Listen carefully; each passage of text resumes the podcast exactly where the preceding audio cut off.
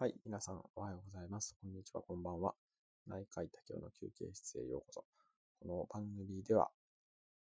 患者力の高め方、あと医療情報の正しい見極め方、あと診断のお話などを内科医多教が診察室の裏の休憩室で、えー、勝手気ままにお話しする番組になっております。はい、皆さんいかがお過ごしでしょうか。私はちょっと論文の大詰めでかなり寝不足になってきておりますが、あもう少し2月中に投稿したいというふうに思っております。えっ、ー、と、昨日の音声ですね、聞いていただいた方からレターとかですね、感想をいくつかお寄せいただいております。どうもありがとうございます。もう少し、あのご意見、ご感想をお待ちしてですね、明日か明後日ぐらいに、あのお話をしたいなというふうに思っておりますね。まだ、あ昨日の音声、あと動画ですね、聞き慣れていないという方は、あの昨日の音声からの動画ですね、SNS 医療の形っていうのの、日曜日ですね、配信された井戸端っていうのをご覧いただいて、えー、感想をお寄せいただけたらなというふうに思います。はい。というわけで今日は診断のお話ですね。えー、診断、ちょっと久々になっております。あの、間空きましたけれども、診断の話で、えー、診断基準があるものとないものとあるっていうまあ、そのままのタイトルなんですけれども、診断ってですね、えっ、と、前、その、認知症の診断とか、あと風邪の診断、これがあの非常に難しくて、なおかつかなり深いんだっていうお話をさせていただきましたけれども、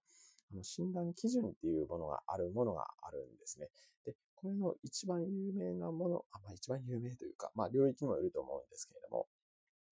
えっと、精神科領域で一番有名なのは、DSM-5 といってですね、え、精神疾患の分類と診断の手引きっていうのがあるんですけれども、これが一番、まあ、精神科領域では有名になっています。で、えっ、ー、と、例えば、えっ、ー、と、今手元にあるんでパラパラ見ながらお話しますけれども、これ、えっ、と、すべての精神疾患、メンタル疾患に関して、えどういう項目のうちの何項目満たせば、あそれが診断として適切かっていうのが決まるっていうのが、あ1番の神経発達症群っていうのから、あ2番が統合失調症スペクトラム障害とかですね、え3番が双極性障害関連症障害、4番が抑うつ障害群とか、もうずずずるあの並んでいて、え最後22まであるという、そんな感じですね。で、まあ、皆さん一番馴染みがあるのは多分、うつ病が一番馴染みがあるかなというふうに思うんですけれども、えっ、と、今ちょっと開いてますけれども、うつ病、大うつ病性障害っていうので、えっ、と、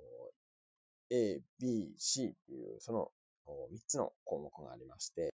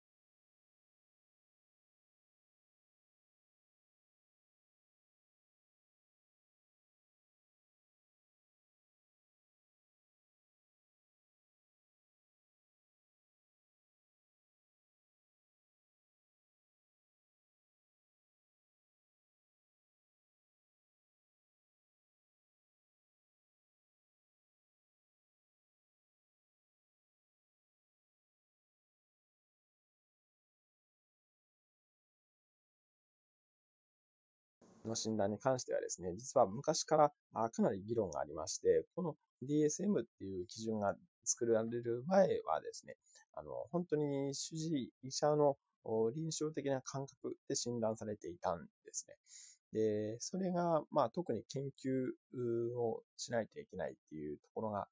必要になってきてですね。で、えっ、と、その、まあ、同じうつ病って言ってもかなり幅が広いんですけれども、こういう基準を満たしたものををうつ病ということにしようということで、この DSM っていうのが出てきた背景があります。ただまあこれに関しては結構異論というかまあ反対意見もありまして、えー、もう先ほどお話ししたようにうつ病ってかなり幅が広いんですけれども、じゃあこの基準を満たしている方はすべからくうつ病なのかっていう話もありますし、もちろんその、えっと、診断基準の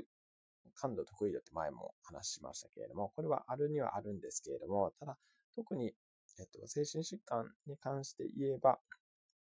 まあ、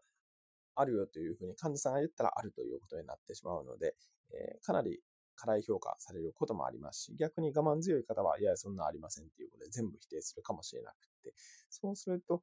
過小評価されるかもしれないっていう、そういったこともあるんですよね。なので、えー、精神科的な診断基準っていうのは、まあ当然、あの、必要ではあるんですけれども、これが全てというわけではないというのは、ぜひ知っておいていただきたいなというふうに思います。で、あとはですね、実は私が、まあ、メインに見ている、例えば心身症の領域ですね、においても、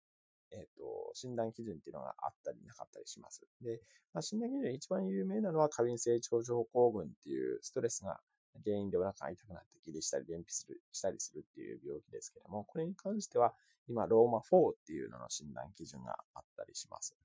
えっと、一方で、まあ、今でも何回かお話ししてますけれども、例えば、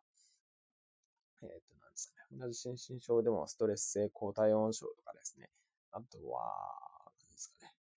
アトピー性皮膚炎とかですね、こういったものは診断基準が特になくって、もう症状として診断していくっていう感じになりますので、この診断基準のあるなしは、ああるなしがある、病気があるということはぜひ知っておいていただきたいなというふうに思います。はい。というわけで、えー、